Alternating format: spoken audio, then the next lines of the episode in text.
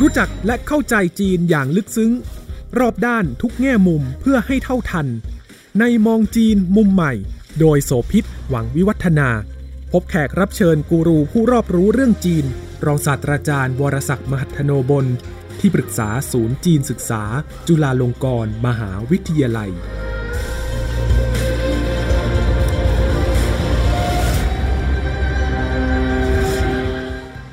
สวัสดีค่ะ ต้อนรับคุณผู้ฟังทุกท่านมาพบกับมองจีนมุมใหม่ ทางไทย PBS Podcast ค่ะ เราเคยได้คุยกันถึงเรื่องของคนข้ามเพศในจีนนะคะว่า เรื่องของสภาพการยอมรับหรือมีความเข้าอกเข้าใจ คนที่มีรสนิยมทางเพศที่ไม่ตรงกับเพศสภาพในการเกิดขึ้นมา ไม่ว่าจะเป็นกลุ่ม LGBT+ Q หรือว่าอื่น ๆ ทั้งหมดก็ตามเนี่ยนะคะ ก็ยังไม่ได้เป็นที่ยอมรับอย่างเปิดเผย หรือได้รับการสนับสนุนในสังคมจีน มากนัก ไม่ว่าจะเป็นในระดับชีวิตของบุคคลธรรมดาทั่วไป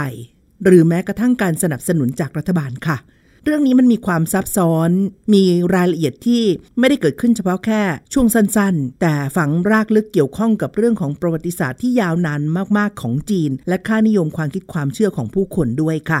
ถ้าพูดถึงเรื่องของคนที่อยากจะมีเพศสภาพที่ตรงกับรสนิยมของตัวเอง ซึ่งอาจจะไม่ได้เกิดมาตั้งแต่เกิดนะฮะอาจจะเป็นผู้ชายอยากเป็นผู้หญิง ผู้หญิงอยากจะเป็นผู้ชายเนี่ยนะคะ โลกยุคใหม่ก็ถือว่ามีวิวัฒนาการและพัฒนาการทางการแพทย์ที่ก้าวหน้ามาก ๆ สามารถจะผ่าตัดแปลงเพศได้ทำสัญญกรรมได้ เพราะฉะนั้นก็เป็นเรื่องที่ไม่ได้ยากลำบากไม่ได้อันตรายมากเหมือนในอดีตแล้ว เพียงแต่ว่าต้องมีสตังที่จะทำได้เท่านั้นเอง ในสังคมจีนถึงแม้ว่าจะไม่ได้มีการยอมรับ แต่ว่าเรื่องนี้ก็มีมาอยู่นานแล้ว เช่นเดียวกัน เพียงแต่ว่าจะได้เปิดเผยหรือไม่ อันนั้นอีกเรื่องหนึ่ง คือนอกเหนือจากเรื่องของการที่ไม่อาจจะแสดงออกได้อย่างเต็มที่ต้องซ่อนเร้น ก็จะมีอีกกลุ่มหนึ่งถ้าเราย้อนกลับไปในอดีตค่ะ คุณผู้ฟังคะนั่นก็คือกลุ่มของขันทีเพียงแต่ว่าสถานะเนี่ยต่าง คนปัจจุบัน ที่อยากจะเปลี่ยนแปลงเพศสภาพของตัวเอง นั่นเกิดจากความเต็มใจ เกิดจากความต้องการ แล้วก็มีความมุ่งมั่นที่จะทำเรื่องนี้ แต่คันที่ในอดีตเนี่ยการที่จะยอมเปลี่ยนแปลงสภาพตัวเอง คือผู้ชายที่ต้องถูกตัดอวัยวะ แลกมาด้วยหลายเงื่อนไขเหตุผล เพื่อความอยู่รอด เพื่อต้องการชีวิตที่ก้าวหน้า แล้วก็เพื่อต้องการที่จะเข้าไปมีอำนาจ หรือว่าเปลี่ยนแปลงสถานะทางสังคม มีรายละเอียดที่ น่าสนใจมากๆ แล้วก็เป็นเรื่องที่เราจะคุยกันในวันนี้ด้วยนะคะ ขันทีคือชายที่ถูกตัดอวัยวะเพศนะคะแล้วก็จะส่งเข้าไปทำงานในวังหรือในราชสำนัก ทั้งเรื่องของการดูแลรับใช้โอรสและธิดาของกษัตริย์ แล้วก็ดูแลรับใช้กษัตริย์ด้วยบทบาทนี้หลากหลายนะคะ นอกเหนือจากเป็นผู้รับใช้ในบางยุคบางสมัยของราชวงศ์จีนก็โลดแล่นในแวดวงทางการเมือง แม้กระทั่งการบริหารราชการแผ่นดิน และเกี่ยวข้องกับเรื่องของการเมืองด้วย มีทั้งขันทีดี ขันทีที่ไม่ดี แล้วก็ขันทีผู้ที่ได้สร้างคุณูปการให้กับประเทศจีนอย่างมากมาย ก็หลายคนค่ะ คนทั่วโลกก็จะรู้จักท่านหนึ่งแน่ ๆ นั่นก็คือเจิ้งเหอ อยู่ในยุคของราชวงศ์หมิงเจิ้งเหอเป็นผู้ที่ได้เปิดโลกของการค้าให้กับจีนอย่างกว้างขวางนะคะ ในการสำรวจเส้นทางการเดินเรือทางทะเล เขาเดินทางไกลถึง 7 ครั้งมากกว่า 50,000 กิโลเมตร แล้วก็ไปเยือนถึงกว่า 30 ชาติด้วยกันค่ะ เหล่านี้เนี่ยเป็นเรื่องราวที่น่าสนใจที่ทำให้เราจะรู้จักจีนได้จากประวัติศาสตร์นะคะค่านิยมเกี่ยวข้องกับเรื่องของขันทีไม่ได้มีเฉพาะในจีนนะคะคุณผู้ฟัง ย้อนไปไกลถึงชาวซูมาเรียนในเมโสโปเตเมีย หรือว่าเปอร์เซียอิหร่านก็มีแนวคิดแบบนี้อยู่ โดยเฉพาะในกลุ่มที่การปกครองที่เป็นแบบราชวงศ์ แม้กระทั่งราชสำนักไทยในช่วงของอยุธยา ก็ได้อิทธิพลจากทั้งจีนเนี่ยค่ะ ก็มีการซื้อขันทีทั้งจากฝั่งเปอร์เซียอิหร่าน แล้วก็มีจากทางจีนเนี่ยเข้ามาเพื่อรับใช้ในราชสำนักด้วย แต่ท้ายที่สุดก็สิ้นสุดไปพร้อมกันกับยุคสมัยของอยุธยา ท่านรองศาสตราจารย์วรศักดิ์มหัทโนบุญที่ปรึกษาศูนย์จีนศึกษา จุฬาลงกรณ์มหาวิทยาลัยจะคุยกันนะคะ สวัสดีครับ เรื่องของขันทีในจีนเนี่ยมีความน่าสนใจมาก เป็นบุคคลที่มีความสำคัญ หลายคนมีบทบาททางการเมือง หลายคนมีอำนาจเหนือจักรพรรดิ หลายคนเข้าไปบริหารราชการแผ่นดิน แล้วก็มีเรื่องของการชิงอำนาจ การเข้าไปอยู่ในวงวนของการเมือง แต่ในเวลาเดียวกันขันที่กลุ่มที่ดีที่ได้สร้างคุณูปการ สร้างประโยชน์ให้กับประเทศจีนในอดีตก็มีอีกมากมายเช่นเดียวกันค่ะ ถ้าเราจะชวนคุณผู้ฟังให้ได้ทำความรู้จักขันทีมากขึ้น อยากจะให้อาจารย์เล่าให้ฟังหน่อยว่าจริง ๆ เดิมทีเข้ามามันด้วยเงื่อนไขยังไง แล้ววิธีการไม่ง่ายเลยยังไงกว่าจะได้รับการคัดเลือกแล้วดำรงชีวิตอยู่ในสถานะใหม่ที่เรียกว่าขันทีค่ะ เอาสิ่งที่คุณโสภิตเกริ่นนำเกี่ยวกับเรื่องคนข้ามเพศ โดยเฉพาะกลุ่มคนที่ตัวเป็นชายแต่ใจอยากจะเป็นหญิงนะครับ และไปผ่าตัดแปลงเพศแล้วเนี่ย ปัจจุบันนี้คนกลุ่มนี้โชคดีมากเมื่อเปรียบเทียบกับขันที จากหลักฐานทางประวัติศาสตร์ของจีนเนี่ยขันทีนั้นเริ่มปรากฏในบันทึกของจีนเนี่ยตั้งแต่ยุคต้นประวัติศาสตร์ คือในสมัยราชวงศ์ซางนะครับ มันทำให้เราทราบว่ามีขันทีแน่ๆ จนมาถึงสมัยราชวงศ์ฮั่นครับก็มีการทำศึกสงครามกันมากมายนะครับ มันก็มีผู้แพ้ผู้ชนะ ผู้ชนะก็ต้อนเอาผู้แพ้มาเป็นเฉลย ตอนนี้เนี่ยมีบันทึก ที่น่าสนใจอย่างมากก็คือว่าผู้ชนะเนี่ยก็จับเอาเฉลยนะครับ เหล่านี้เนี่ยมาตัดอวัยวะเพศทิ้งไป แล้วให้ไปทำงานที่ใช้แรงงาน เป็นแรงงานที่อยู่ในภาคการเกษตร ซึ่งในเวลานั้นเนี่ยเศรษฐกิจหลักของสังคมจีนที่สืบทอดมาเป็นเวลานับพันปี จนถึงก่อนจะมาถึงยุคสาธารณรัฐเนี่ยก็คือเศรษฐกิจการเกษตร ดังนั้นแรงงานพวกนี้จึงมีความสำคัญมากคำถามก็คือว่าทำไมจึงต้องตัดอวัยวะเพศ จริงๆ แล้วความคิดนี้เนี่ยมันมีเบื้องหลังอยู่พอสมควรนั่นก็คือว่าเริ่มแรกสุดเนี่ยของการตัดอวัยวะเพศนั้นก็เพื่อที่ว่าไม่ให้เฉลยเหล่านี้สามารถสืบพันธุ์ได้ สักวันหนึ่งที่เฉลยเหล่านี้ไปมีความสัมพันธ์กับหญิงที่ไหนก็ตามนะครับ อาจจะมีภรรยามีครอบครัวเป็นตัวเป็นตนเนี่ยแล้วก็มีลูกสืบเชื้อสาย คนคนจีนสมัยก่อนนั้นเขาเชื่อในเรื่องบุญคุณความแค้นนะครับอ๋อใช่ ลูกเฉลยออกมาแล้วเกิดเป็นผู้ชายเนี่ย ก็อาจจะได้รับการถ่ายทอดจากคนที่เป็นบิดานะครับว่าจะมีการล้างแค้นกัน เพราะฉะนั้นการตัดอวัยวะเพศเนี่ยจึงเป็นทางออกอันหนึ่ง เพื่อไม่ให้มีการขยายพันธุ์ต่อไปนะครับ แต่สิ่งที่น่าหดหู่ใจก็คือว่า ในเวลานั้นเนี่ยการแพทย์ที่เกี่ยวกับการตัดอวัยวะเพศเนี่ยยังไม่เจริญก้าวหน้า ในเวลานั้นเนี่ยผู้ชายที่ถูกตัดอวัยวะเพศ สมัยแรกๆนะเสียชีวิตมากกว่าร้อยละแปดสิบจนถึงเก้าสิบ พูดง่ายๆว่าใน100คนเนี่ยพอตัดอวัยวะเพศไปแล้วจะมีชีวิตอยู่ได้ไม่ถึง10คนหรือไม่เกินหรือไม่ถึง20คนนะครับ ต้นเฉลยมาได้กี่หมื่น กี่แสนก็ตามถ้าเกิดตายไป 80-90%เปอร์เซ็นต์แรงงานที่ได้มันก็ไม่ได้มากเท่าไหร่นะครับ แต่ว่าพอหลังจากที่มีวิธีคิดเกี่ยวกับการใช้แรงงานจากเฉลยที่ตัดอวัยวะเพศเนี่ยปรากฏว่าราชวงศ์ของจีนในเวลาต่อมาก็ค้นพบนะว่าแรงงานพวกนี้มีประโยชน์มากราชวงศ์ท่านนี้ต้องบอกภูมิหลังที่สัมพันธ์กับจักรพรรดิอยู่เรื่องหนึ่งนะก็คือว่า ตอนที่ฉินซีฮ่องเต้เนี่ยหรือหรือฉินสือหวางปี้นะฮะเป็นจักรพรรดิในระบอบสมบูรณ์ในยาสิทธิราชเป็นพระองค์แรกเนี่ยไอความคิดเกี่ยวกับโอรสแห่งสวรรค์นั้น มันเกิดขึ้นแล้วก็ตามนะครับ แต่ว่าการเสวยสุขเยี่ยงโอรสแห่งสวรรค์นั้น ยังไม่ได้เกิดมีพิธีรีตองอะไรมากนัก มาเกิดเอาจริง ๆ ในสมัยราชวงศ์ฮั่นเพราะฉะนั้นเมื่อเป็นโอรสแห่งสวรรค์แล้วเนี่ยนอกจากจะมีเรื่องของพิธีรีตอง ขนบจารีตที่คนที่อยู่ฐานะด้อยกว่าจักรพรรดิจะต้องถวายให้แก่จักรพรรดิเนี่ยมันจึงเกิดขึ้นนะครับให้สมกับที่เป็นโอรสแห่งสวรรค์ หนึ่งในเรื่องเหล่านั้นก็คือ เรื่องที่จักรพรรดิเนี่ยจะมีผู้หญิงอยู่ในวังหลวงอยู่มากมาย นับตั้งแต่ที่เป็นมเหสีจนถึงนางสนมมีเป็นหมื่นสิ่งที่ราชวงศ์ฮั่นค้นพบก็คือว่าเมื่อมีนางในหรือฝ่ายในเกิดขึ้นแล้วเนี่ยเออหลายๆ เรื่องเออผู้หญิงไม่สามารถทำได้ ในเรื่องที่ต้องยกของหนักหรืออะไรก็แล้วแต่ แต่ครั้นจะใช้เพศชายทั้งแท่งเนี่ยนะครับ มันก็เกิดความล่อแหลมในในความในการที่จะสัมผัส เพราะอะไรเพราะว่าเออนางในเหล่านี้คนที่เป็นเจ้าของคือจักรพรรดิเออบุรุษอื่นไม่สามารถคล้องแวะได้ เพราะจะมีโทษสูงสุดขั้นประหารชีวิตนะครับ แต่ในขณะที่มีความจำเป็นต้องใช้แรงงานไอ้ความคิดที่คิดถึงเฉลยที่ตัดอวัยวะเพศนั้น ก็ถูกหยิบยกขึ้นมา แทนที่จะจะให้เฉลยเหล่านั้นไปใช้แรงงานในภาคการเกษตรใช่ไหมครับ ก็เอาแรงงานเหล่านั้นเนี่ยมาทำงานในวังหลวงด้วยรับใช้นางในเหล่านั้นและจักรพรรดินะครับไอ้ตรงจุดนี้เนี่ยคือที่มาของขันทีทำให้ขันทีนั้นกลายเป็นบุคคลอีกกลุ่มหนึ่ง ซึ่งมีสถานะทางสังคมที่ณบัดนี้มิใช่เฉลยอีกต่อไป ความเข้าใจของผู้คนโดยทั่วไปที่รับรู้ผ่านสื่อบันเทิงละคร ซีรีส์ ประวัติศาสตร์ ซีรีส์พิเรียดของจีนทั้งหลาย จะรู้แค่เพียงว่าหนึ่งในเหตุผลของการที่ชายต้องถูกตัดอวัยวะเพศและกลายไปเป็นขันทีในวัง เพราะว่าไม่อยากจะให้ต้องไปมีสัมพันธ์กับนางต้องห้าม แต่ที่มาของเหตุผลนั้นซับซ้อนกว่านั้นและย้อนไปถึงยุคที่ต้องการตัดตอนการล้างแค้นจากศัตรู ผู้ที่ถูกจับมาเป็นเฉลย พอกระบวนการที่เข้ามาอยู่ในวังเนี่ยมันก็เกี่ยวพันกับเรื่อง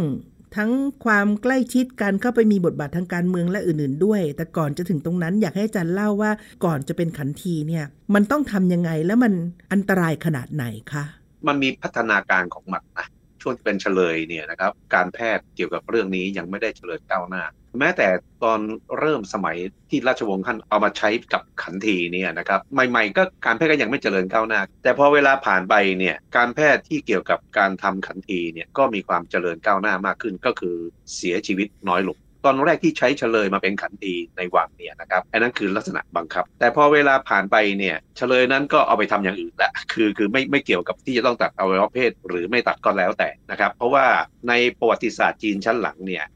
เมื่อรัฐใดเอาชนะรัฐใดแล้วได้เฉลยมา เขาไม่ได้คิดถึงเรื่องการตัดอวัยวะเพศแล้วนะ เพราะโดยส่วนใหญ่เนี่ยเฉลยเหล่านั้นก็จะมาเป็นทหารให้กับราชวงศ์ใหม่ ก็คือเป็นกำลังทางการทหารต่อไป ขันทีในชั้นหลังต่อมาเนี่ยก็เป็นไปโดยการสมัครใจนะครับแล้วคนส่วนใหญ่เนี่ยที่จะมาเป็นขันทีเนี่ยนะครับมันคงเป็นความจำเป็นของชีวิตจริง ๆ แล้วส่วนใหญ่นั้นก็จะเป็นชาวนาจนนะครับ ประเภทที่ว่าครอบครัวใดมี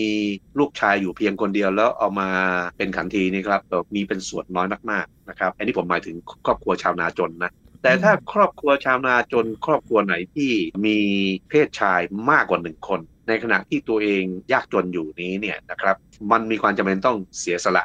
ลูกชายคนหนึ่งเพื่อให้มาเป็นขันที การสมัครนี้นะครับ คนที่มาสมัครเนี่ยจะได้ค่าตอบแทนสูงมากนะ ครอบครัวไหนที่ส่งลูกชายของตัวเองมาเป็นขันทีเนี่ยครอบครัวนั้นก็รับเงินจากวังหลวงไป ถ้าไม่ไปใช้อะไรที่แย่ๆเนี่ยเงินก้อนนั้นก็สามารถเลี้ยงดูครอบครัวได้แต่ในขณะเดียวกันครอบครัวนั้นก็ต้องสูญเสียลูกชายซึ่งจะต้องสืบทอดวงตระกูลไปด้วยเช่นกัน ถ้ามีลูกชายมากกว่าหนึ่งคนก็ยังพอทำเนา แต่ถ้ามีลูกชายเพียงคนเดียว อันนี้ถือว่าเป็นเรื่องที่เจ็บปวด แล้วก็ต้องถือว่าลูกชายคนนั้นมีความกระตัญญูสูงมากนะครับ คือยอมเสียสละเพื่อครอบครัวของตัวเองเรื่องนี้ไปเกี่ยวพันกับสองค่านิยมพื้นฐานซึ่งได้รับอิทธิพลจากเต่าและขงจื่ออย่างมาก อันที่หนึ่งก็คือว่าความกระตัญญูคือถือว่าทำบุญคุณตอบแทนพ่อแม่ แล้วอันที่สองการที่จีนเป็นประเทศซึ่งเป็นสังคมชายเป็นใหญ่ ให้ความสำคัญและความหมายกับการสืบสกุลมาก ดังนั้นผู้ที่จะยอมตัดสินใจเปลี่ยนชีวิตตัวเองและไปอยู่ในสถานะขันทีนั่นคือต้องสุดๆแล้วจริง ๆ ใช่ครับ ผมถึงใช้คำว่าขมขืน คือถ้าไม่จำเป็นจริง ๆ ไม่มีใครอยากจะมาเป็นขันที หลังจากที่คุณเป็นขันทีแล้วคุณก็จะไม่มีสิ่งหนึ่งในไปตลอดชีวิตเลยนั่นคือความสุขทางเพศนะครับ ซึ่งมันมันเป็นอะไรที่แย่มากๆสำหรับคนที่เป็นเพศชาย พอมาสมัครแล้วใช่ไหมครับ มันก็มีขั้นตอนของมันอีกเนื่องจากว่ามันการสละเพศของตัวเองเนี่ยเป็นเรื่องที่สำคัญมากในราชสำนักนั้น จะมีหมอขันทีซึ่งเวลานั้นเนี่ยในเชิงการแพทย์เนี่ยมีความเจริญก้าวหน้าและคือมีความปลอดภัย แต่มันมีมิติทางด้านสังคมเข้ามาเกี่ยวข้องถึงแม้เจ้าตัวจะสมัครใจมาเป็นขันทีเนี่ย แต่ก่อนที่จะตัดอวัยวะเพศนั้นนะครับ หมอขันทีเนี่ยจะเป็นคนจะเรียกว่าสัมภาษณ์ก็ไม่ผิดนะว่า ที่จะมาเป็นขันทีเนี่ยตัดสินใจแน่นอนแล้วใช่ไหม ผู้สมัครจะต้องตอบอย่างฉะฉานนะ โดยไม่มีการลังเล หมอขันทีจะถาม 3 ครั้งติดกัน ในการถาม 3 ครั้งนี้จะมีครั้งใดครั้งหนึ่งอะไรก็แล้วแต่เนี่ย ถ้าผู้สมัครลังเลเนี่ยหมอขันทีจะยุติทันที ทีนี้พอถึงขั้นตอนตัดอวัยวะเพศเนี่ยนะครับ ในแต่ละยุคแต่แต่ละสมัยเนี่ยมันมีรายละเอียดที่ไม่เหมือนกัน หมอขันทีนั้นจะมีผู้ช่วยนะครับ ในการจับยึดร่างของผู้สมัครนะครับ เพื่อไม่ให้ดิ้นนะครับ บางคือหมายว่าบางสมัยนั้นอาจจะนอน บางสมัยอาจจะยืนหรืออะไรก็ได้ที่เป็นรายละเอียดเล็กๆ น้อยๆที่ของข้ามไปนะแต่ว่าโดยหลักแล้วเนี่ยจะมีผู้ช่วยที่มาจับจับแขนขาของผู้สมัครนะฮะเอ่อไม่ให้ดิ้นเพราะมันจะเจ็บมากเออหลังจากนั้นเมื่อเมื่อพร้อมแล้วเนี่ยหมอขันทีก็จะจับอวัยวะเพศเอ่อของผู้สมัครเนี่ยดึงดึงให้มันมีความตึงนะครับ แล้วจะต้องต้อง ใช้มีดที่คมมากในการเฉือนอวัยวะเพศเพียงแค่ครั้งเดียวให้มันขาดทันทีนะครับ อันนี้เป็นจินตนาการที่ผมรู้สึกว่าอาจจะสยดสยองสำหรับผู้ฟังทางบ้านครับ เพราะอะไรเพราะว่าที่ผมเน้นว่ามีดที่ใช้จะต้องคมมากและตัดครั้งเดียว คือผมต้องการจะบอกว่าถ้าตัดครั้งเดียวไม่ขาดนี่มันเป็นอะไรที่แย่มากนะครับ เพราะฉะนั้นพอผ่านขั้นตอนนี้ไปแล้วเนี่ยนะครับ ทันทีทันใดนั้นเนี่ยซึ่งหมอกันทีนั้นเตรียมอยู่ยาสมุนไพรอะไรเรียบร้อยแล้ว เป็นยาสมุนไพรที่จะมาบกตรงบาดแผลที่ตัดนะครับเพื่อห้ามเลือดเออแล้วก็ห้ามความเจ็บปวด นั่นก็คือหมายความว่าเออยาตัวนั้นเนี่ยนะครับเออมีคุณสมบัติในการห้ามเลือด แล้วก็เป็นยาชาไปด้วยในตัวนะครับเออเมื่อปกตรงบาดแผลเสร็จแล้วเนี่ยนะครับ หมอกันทีนั้นก็จะเอาแท่งเหล็กเล็กๆนะด้วยความชำนาญในการเจาะเข้าไปในปากแผลในส่วนที่เป็นท่อปัสสาวะนะครับ แล้วก็คาท่อนั้นเอาไว้จนกว่าแผลจะหายเอ่อที่ต้องทำอย่างนี้ก็เพราะว่าถ้าหากไม่เอาท่อไปสอดใส่ในท่อปัสสาวะแล้วเนี่ย แผลเมื่อมันหายมันจะปิด ท่อปัสสาวะ แล้วทำให้ผู้สมัครขันทีคนนั้น ปัสสาวะไม่ได้ ใช่ เพราะฉะนั้นพอแผลหายใช่ไหมครับ มันก็จะเหลือรูเล็กๆสำหรับเป็นช่องของการปัสสาวะ ซึ่งตอนนั้นเขาก็ต้องเอาเออแท่งเหล็กนั้นออกมาแล้วนะครับเอออันนี้เป็นขั้นตอนนะครับที่เป็นรายละเอียดซึ่งการทำขันทีนั้นเนี่ย ผู้ทำนั้นจะต้องมีความชำนาญสูงแล้วก็ผู้สมัครนั้นก็ต้อง ยอมรับว่ามันถึงแม้จะใช้หยูกยามาช่วยบรรเทานะครับ แต่มันเจ็บมาก ๆนะครับ เออในบันทึกที่กล่าวต้องตรงกันก็จะบอกว่า หลังจากที่ถูกตัดอวัยวะเพศไปแล้วเนี่ยผู้สมัครคนนั้นร่างกายนี้จะอ่อนแอลงทันทีนะ คือหมายว่ามันมันอ่อนเพลียนะครับ เรียกว่ายืนทรงตัวแทบไม่ได้เลย ดังนั้นเขาจะให้ให้มีการนอนพักผ่อน นะครับ แล้วอาหารนี้ก็ต้องงดนะเพราะว่ายิ่งเป็นน้ำด้วยแล้วเนี่ยนะครับ คือน้ำนี่มันจะเป็นที่มาของการปัสสาวะเขาแทบจะไม่ให้ดื่มเลยนะครับ เป็นเวลาสามวันสามคืนเอ่อสามวันสามคืนที่ว่านั้นเนี่ย ส่วนหนึ่งก็เพราะรอให้ปากแผลมันแห้งสนิทนะครับ เมื่อแห้งแล้วเนี่ย เมื่อแน่ใจแล้วว่าเออจะสามารถขับปัสสาวะได้เนี่ย หลังจากนั้นจึงค่อยๆให้ทานอาหาร ซึ่งในระยะแรกๆก็ยังคงเป็นอาหารเหลวเป็นส่วนใหญ่นะฮะแต่ว่าเป็นอาหารที่สามารถบำรุงร่างกายให้มันฟื้นกลับกลับมาแข็งแรงได้นะครับเอออันนี้เป็นเป็นขั้นตอนโดยทั่ว ๆ ไป ทีนี้ถ้าทุกอย่างปลอดภัยเรียบร้อยดีเนี่ยผู้สมัครคนนั้นก็จะกลายเป็นขันทีโดยสมบูรณ์นะ แล้วจะต้องถูกส่งเข้าวังหลวง โดยที่ผมต้องบอกด้วยว่า นับแต่วันแรกที่เขามาสมัครจนกระทั่งเป็นขันทีโดยสมบูรณ์แล้วเนี่ยขันทีคนนั้นจะไม่ได้พบหน้าครอบครัวของตัวเองอีกเลยไปชั่วชีวิตนะครับอันนี้ก็เป็นความเจ็บปวดขมขื่นของคนที่เป็นขันทีเหมือนกัน แต่ก็ต้องเปิดช่องไว้นิดหนึ่งนะครับในบางสมัยที่ผมได้ศึกษามางานเนี่ยก็พบว่าขันทีบางคนนะครับ พอเป็นใหญ่เป็นโตแล้วเนี่ย บางคนก็เคยกลับไปเยี่ยมบ้านเกิดของตัวเองก็มี อีกกลุ่มหนึ่งก็คือกลุ่มคนที่เกษียณนะครับ อันนี้ก็ต้องบอกกับคุณโสภิตด้วยนะครับ ว่าเกษียณนี้ของเมืองจีนในสมัยก่อนเนี่ยเขาไม่ได้มีการกำหนดอายุแบบปัจจุบันว่าจะเกษียณ 60 หรือ 65 นะครับ ถ้าคนไหนที่อายุยืนเนี่ยเออเช่นไปถึง 70 บางบางคนนี้เกษียณหลังอายุ 70 คนที่เป็นขันทีมักจะอายุสั้น ในประวัติศาสตร์จีนเนี่ย บันทึกไว้ว่าในสมัยก่อนเอาเฉพาะผู้ชายนะเอออายุโดยเฉลี่ยนี้ก็ไม่ได้สูงมากนักนะครับ คุณโสภิต50ขึ้นไปเล็กน้อยไม่ถึง 60 ก็เสียชีวิต อันนี้ผมหมายถึงผู้ชายปกติทั่วไปนะ เพราะฉะนั้นยิ่งเป็นขันทีด้วยแล้วเนี่ยนะครับก็ยิ่งอายุน้อยกว่านั้นขันทีที่เขามาสมัครกันเนี่ยเขามักจะสมัครกันตั้งแต่เด็ก มีน้อยน้อยรายนะที่เป็นขันทีที่มีอายุยืนมาก คือหมายว่าอายุยืนไปจนถึงเจ็ดสิบคนพวกนี้นี่แหละ ที่เวลาเกษียณแล้วเขาจะกลับไปยังบ้านเกิดของเขาได้มันเป็นชีวิตที่น่าหดหู่เพราะว่าคือเกษียณจากงานแล้วใช่คนเหล่านี้ก็จะว่างแต่แต่เขามีเงินเก็บของเขาที่จะใช้ชีวิตได้นะ แต่ว่าจะไม่ได้ไป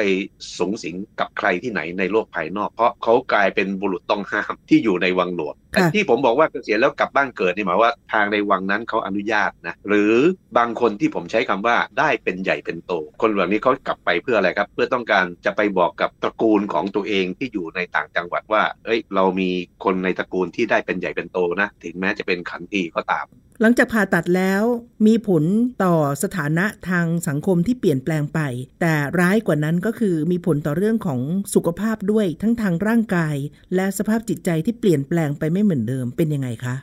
คนที่มาสมัครขันทีเขาสมัครตั้งแต่ตอนเด็ก พอเขาตัดอวัยวะเพศไปแล้วเนี่ยนะครับพอเขามีอายุย่างเข้าสู่วัยรุ่น หรือวัยหนุ่มเนี่ยร่างกายจะผลิตฮอร์โมนโดยธรรมชาติ แต่เนื่องจากเขาไม่มีอวัยวะเพศ ไม่มีอันทะสรีระร่างก็ดี เคมีในร่างกายเนี่ยนะครับแล้วส่งผลต่อ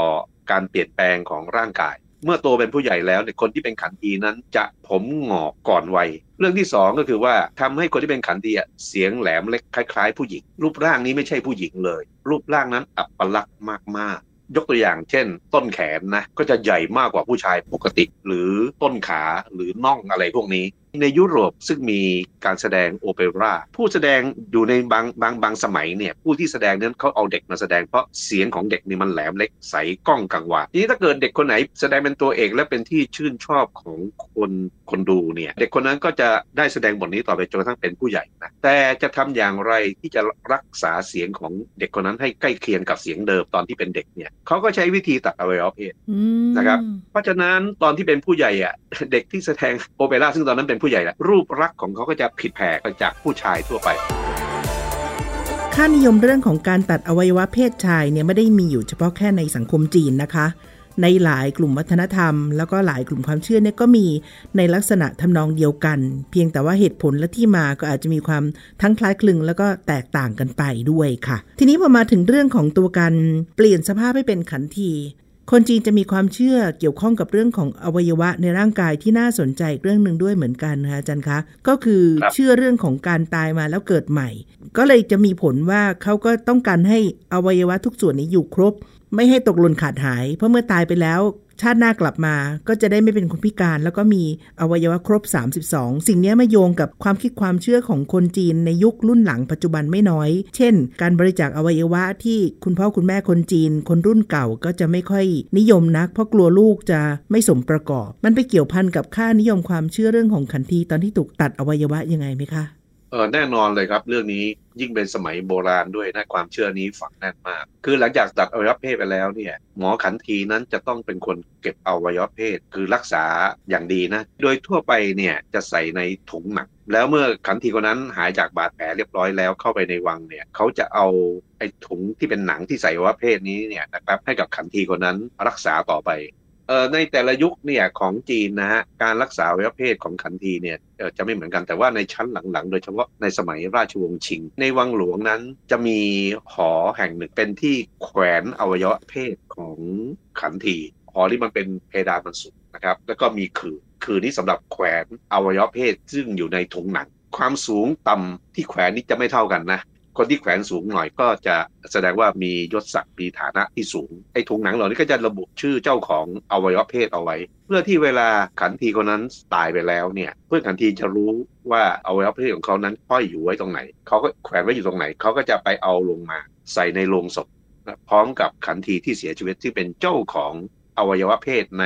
ถุงหนังถุงนั้นนะครับอืมก่อนที่จะนำไปฝังเพื่อที่ว่าชาติหน้า กับชาติมาเกิดนะครับ ก็จะได้เป็นผู้ชายเต็มเต็มตัวทีนี้พอตัดภาพเข้ามาอยู่ที่การใช้ชีวิตในวังหลวงฮะอย่างที่เกริ่นบอกว่ามันมีทั้งเรื่องการแข่งแย่งการเข้าสู่วังวนอำนาจและการไต่เต้าสถานะในสังคมเพื่อให้ตัวเองเนี่ยเป็นที่ยอมรับแล้วก็ชีวิตจะดีขึ้นมันเป็นยังไงคะอันนี้ขึ้นอยู่กับยุคสมัยและขึ้นอยู่กับความประพฤติหรือพฤติกรรมเชิงปัจเจกของขันทีแต่ละคนด้วย ถ้าจักรพรรดิซึ่งเป็นนายใหญ่ของขันทีมีความเข้มแข็ง มีความรู้ความสามารถ ในบางสมัยนั้น จักรพรรดิก็จะได้ขันทีที่ดี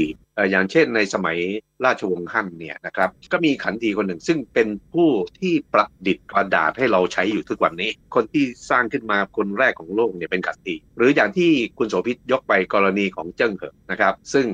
ล่องเรือมาทางเอเชียตะวันออกเฉียงใต้ไปถึงมหาสมุทรอินเดียไปถึงแอฟริกานะครับแล้วได้สร้างปรากฏการณ์การเดินเรือครั้งใหญ่ด้วยข้อมูลต่างๆ ที่ทำให้เรารู้ว่าแต่ละประเทศในเวลานั้นเป็นอย่างไรบ้าง แต่กรณีเจิ้งเหอนั้นเราเสียดายอยู่อย่างหนึ่งก็คือว่าหลังสมัยเจิ้งเหอไปแล้วเนี่ยจักรพรรดิองค์ใหม่นั้นไม่สนับสนุนการเดินทาง แต่ที่เราไม่รู้สาเหตุก็คือว่าทำไมต้องทำลายหลักฐานที่เจิ้งเหอได้สร้างเอาไว้ เราเรารู้แต่เพียงว่าเรือนั้นมีขนาดใหญ่นะครับ นอกนั้นเราก็ไม่รู้อะไรมากไปกว่านี้อีกเลยขันทีคนที่ประดิษฐ์กระดาษและทำให้พวกเราได้ประโยชน์ด้วย มีกระดาษใช้มาถึงปัจจุบันนี้คือ ใช่หลุนนะอยู่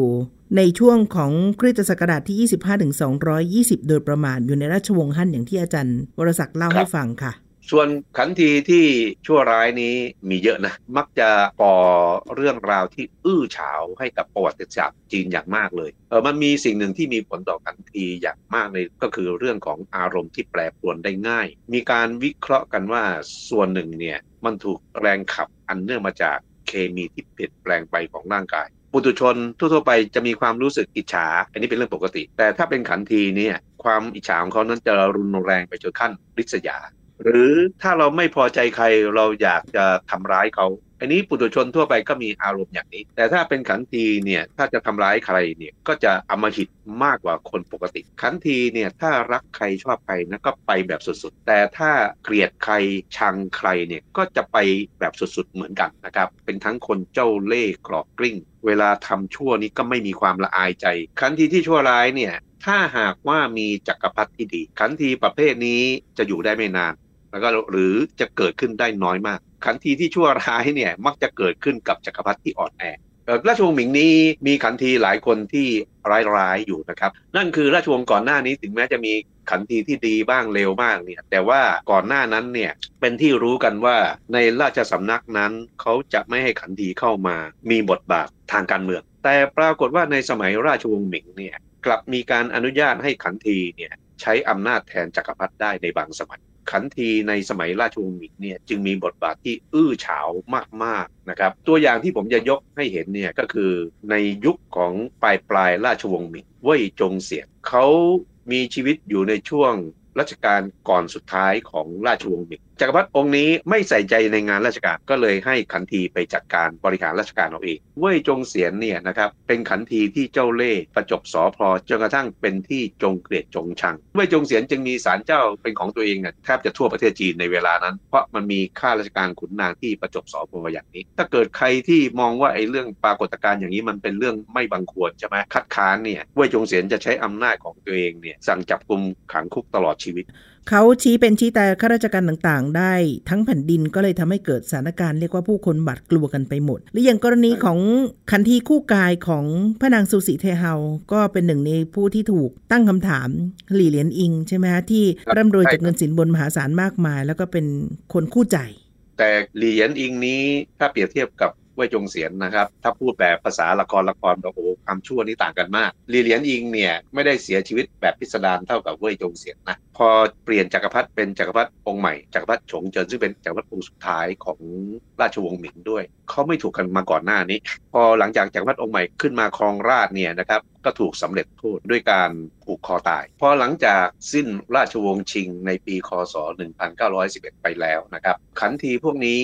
ซึ่งยังมีชีวิตอยู่อยู่ต่อมานะก็ล่มสลายทางรัฐบาลสาธารณรัฐนั้นไม่ดูแลอีกต่อไป จักรพรรดิองค์สุดท้ายของราชวงศ์ชิง คือจักรพรรดิปูยีไม่มีอำนาจ ในช่วงแรก ๆ ของยุคสาธารณรัฐนะครับ ก็ยังคงมีเบี้ยรายปีให้กับจักรพรรดิแต่ก็ ไม่ได้เพียงพอที่จะมาดูแลเอ่อนางในหรือขันทีได้มากเท่าแต่ก่อน เพราะฉะนั้นมันก็เลยมีการปลดขันทีออกไปเป็นจำนวนมาก ปูยีก็ถูกพวกขุนศึกขับออกจากพระราชวังต้องห้ามค่ะแล้วไปใช้ชีวิตอยู่ที่เทียนจิต ถึงตอนนั้นขันทีก็เหลืออยู่คนสองคนขันทีที่ถูกปลดแบบฟ้าผ่าอย่างนี้เนี่ยชีวิตก็เคว้งคว้างนะครับ บางคนนั้นเอ่อไร้ที่นาคาที่อยู่ บางคนกลับไปบ้านเกิดของตัวเองก็ ถูกดูถูกเหยียดหยาม บางคนถ้าเก็บเงินได้สักหน่อยก็ยังโชคดีหน่อยแต่บางคนนั้นไม่มีเงินเก็บ เช่น ขันทีระดับล่างนะครับเออคนเหล่านี้เป็นขันทีที่น่าสงสารมากนะครับ มีชีวิตบั้นปลายที่ไม่ไม่ได้